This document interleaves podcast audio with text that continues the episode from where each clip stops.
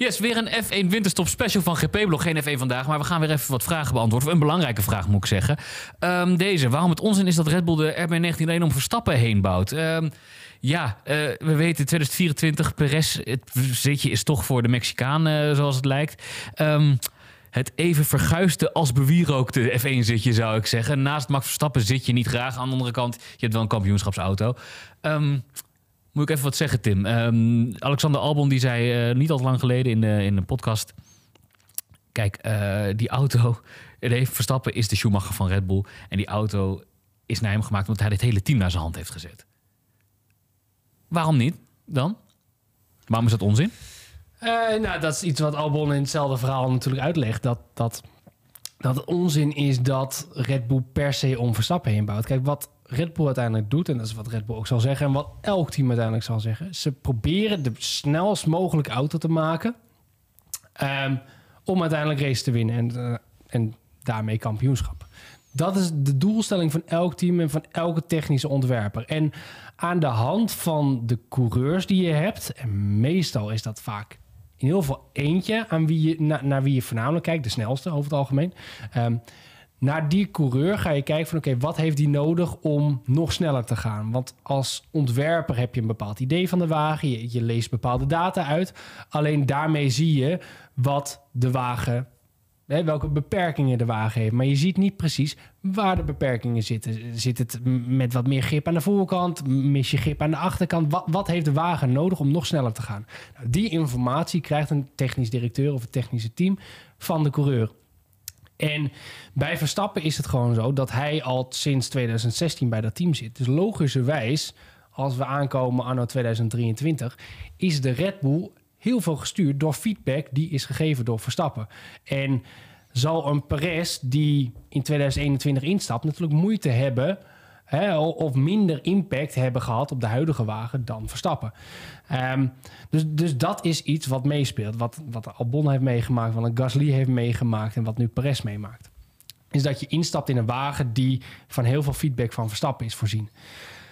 Maar dat wil niet zeggen dat Red Bull per se de wagen bouwt om Verstappen. Zoals natuurlijk in de tijd van Schumacher ook werd gezegd. Zoals in de tijd van Hamilton werd gezegd van... oh, ze bouwen alleen om Hamilton. Nee, er komt gewoon heel veel feedback van die coureurs af. En op basis daarvan probeert het team de wagen sneller te maken. En uh, dat is wat Albon ook uitlegt. Verstappen heeft wel een hele specifieke kwaliteit... Namelijk dat hij met een achterkant kan rijden die op ijs rijdt. Ja.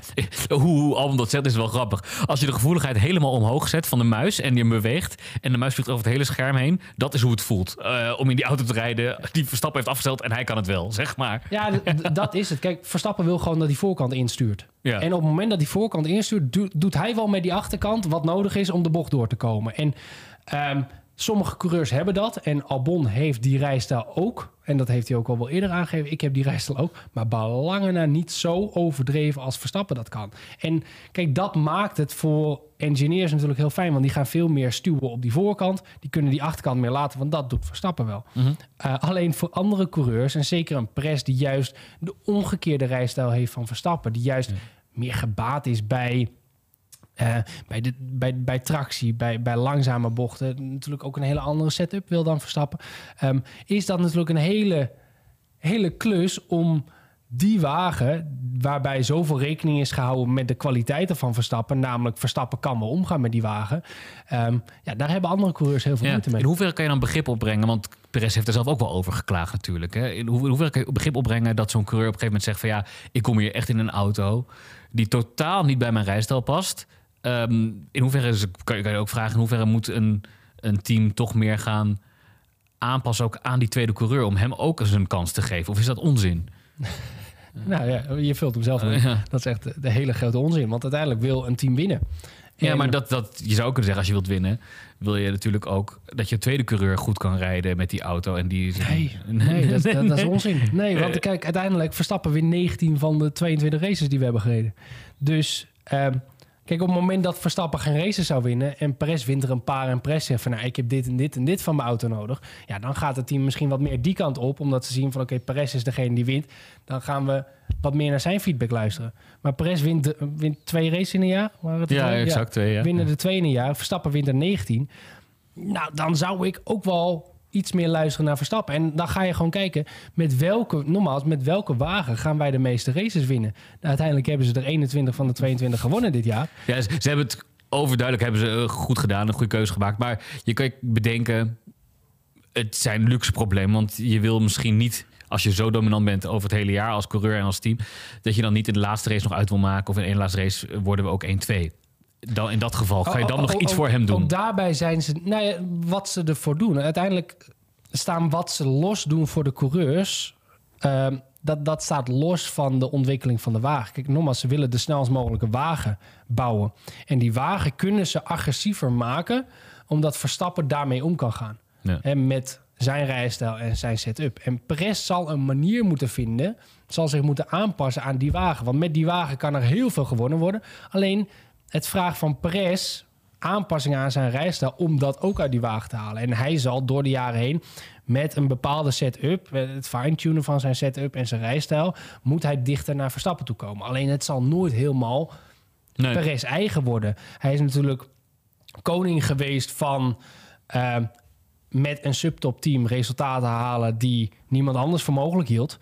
Omdat hij in bepaalde situaties net meer uit een wagen kan halen dan een andere gemiddelde coureur. Eh, alleen ja, nu zit je bij een topteam. Je dan zit je bij een topteam waarmee je races op regelmatige basis kan winnen. Waarin je elk weekend mee kan doen om de overwinning.